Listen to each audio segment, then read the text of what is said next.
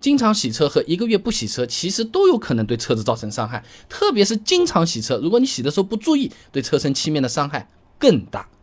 那么，首先，什么样的频率算是经常嘛？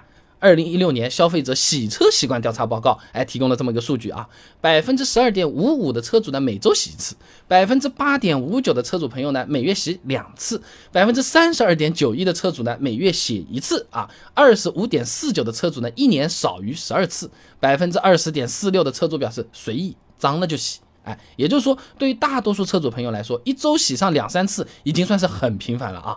那么洗车太频繁可能会造成的伤害，主要是在车漆上面。主要原因两个，一个是洗车时候用的毛巾不干净，另一个就是洗车液没有用对。哎，其实和我们洗脸是有点像的。你正常洗脸，你一天洗个十次也不会怎么样，顶多就有点累，对不对？但如果你用的毛巾不干净，洗面奶没用好，说不定你还不如不洗，这个皮肤都给搞坏了。那你比如说，有的这种不靠谱的洗车店，可能是一块毛巾从白天一直用到关门的，哎，擦车顶是这块，擦车底裙边也是这块，擦你那心爱的小把手也是这一块。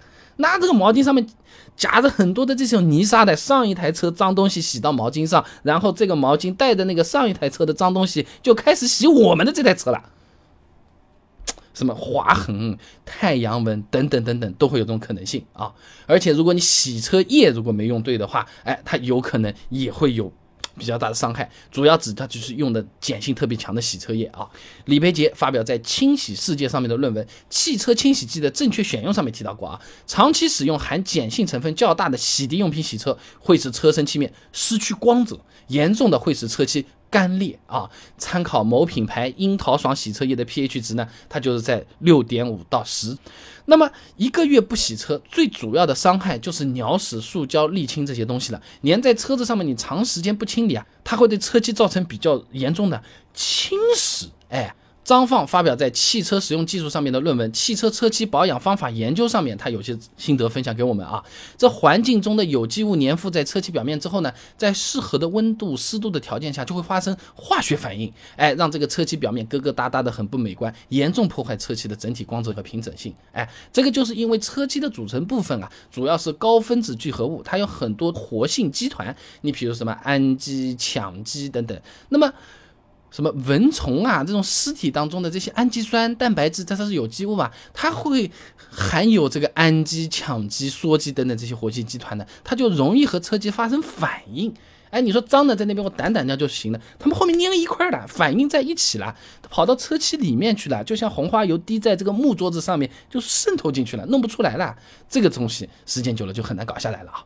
那么另外，车子在行驶过程中，它会产生强烈的静电层，那静电它存在吸附效应，它会吸附空气中的脏东西到这个车漆表面，哎，形成美容行业俗称的交通膜。你长时间不清理啊，这个漆面会产生氧化腐蚀啊。李静阳。赵赫南等人发表在期刊《微处理机》上面的一篇论文啊，静电吸附对全自动粘片的影响及控制方法上面，他做了一个计算，结论我直接跟你讲吧，太长了啊。这静电吸附产生的加速度与被吸附物体的质量成反比，所以呢，对于面积和质量比较小的东西，它更容易由于静电而产生吸附效应。开始说人话，哎，前面不用记。空气中的脏东西，你比如说灰尘啊、油污啊、小小的这种化学粉尘等等颗粒，由于质量太小了，就特别容易被吸附在车子表面。好，道理明白了。那么哪种行为伤害更大？频繁洗车和一个月不洗车，对不对？我们要分了，要看情况了。那就比如说你去的洗车店，它特别正规，完全能够避免前面我们说的那种什么一块毛巾洗到底的这种情况。你洗个十次啊，对车子伤害也不是很大。对不对？那这种情况呢，当然是要比一个月不洗是要更好的。那要是你洗车，你随便搞了个抹布啊，随便弄了点洗衣粉撒在那边去瞎整整，你别说是频繁不频繁的，洗一次都会有影响，对吧？毕竟我们前面说到这些鸟屎啊、塑胶这些因素呢，我们把车子停到室内啊，或者停到。上面没有树的这种地方就还好，甚至我们还套个车衣保护一下就还行。遇到的时候我们注意一下就行了。但你一旦洗衣粉撒上去，那这个就是有问题了啊。那么绕了那么大一圈，到底多久洗一次比较合适啊？美国米内克汽车护理中心给了一个建议啊，每两周洗一次，相对来说是比较合理的。那我们平时去洗车店的时候呢，最好也要留意一下他们的流程，你看看他们用的毛巾和洗车液它有没有问题，跟老板套个近乎，拿一个用完的洗车液瓶子回来收一下，是不是大牌的或者是怎么样的？毛巾嘛，你别管他以前怎么洗，你就跟师傅给我拿块新毛巾，给我拿块新毛巾。啊，师傅，我自己带了块毛巾，你用我的毛巾去洗吧。自己买块毛巾也才几十块钱，我车车漆弄坏了，我弄回来可就不是小代价了，对不对？当然了，多久洗一次这个问题还是要看个人的需求的，这个每个人的情况都是不太一样的，所处的那个环境、城市，哎，都有不同的吧。就好像我们每顿饭到底要吃多少克米，它也没有标准答案，只是给大家参考一下。我们在尝试回答这个问题的时候，我们查了各种各样的资料、论文，得出来的结论竟然不是周期推荐，大概是两周来一次。最核心的是用的毛巾好不好，用的洗车液好不好，这个好其实问题不大，这个不好一次都有可能出问题。哎，这个是我们歪打正着获得的一个心得，也希望对你有一定的帮助啊。那现在爱车的朋友也是越来越多，那喜欢自己动手的也是不少。那如果说我们在家里自己来的话，哪些地方需要去注意？哎，怎么样才能洗的比美容店里还要好，而且还不用排队，又省钱又环保？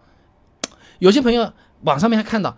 哎，用可乐来洗这个车子锈的那个地方，我们还实际测试了一下。哎，有糖可乐和无糖可乐有没有差别？哎，想看这个实测的视频的话也很简单，关注我的微信公众号“备胎说车”，回复关键词“洗车”就可以了。那我这个公众号呢，每天给你一段汽车使用小干货，文字、音频、视频都有。回复关键词“洗车”，还能买到我们的洗车相关的产品哦。备胎说车，等你来玩哦。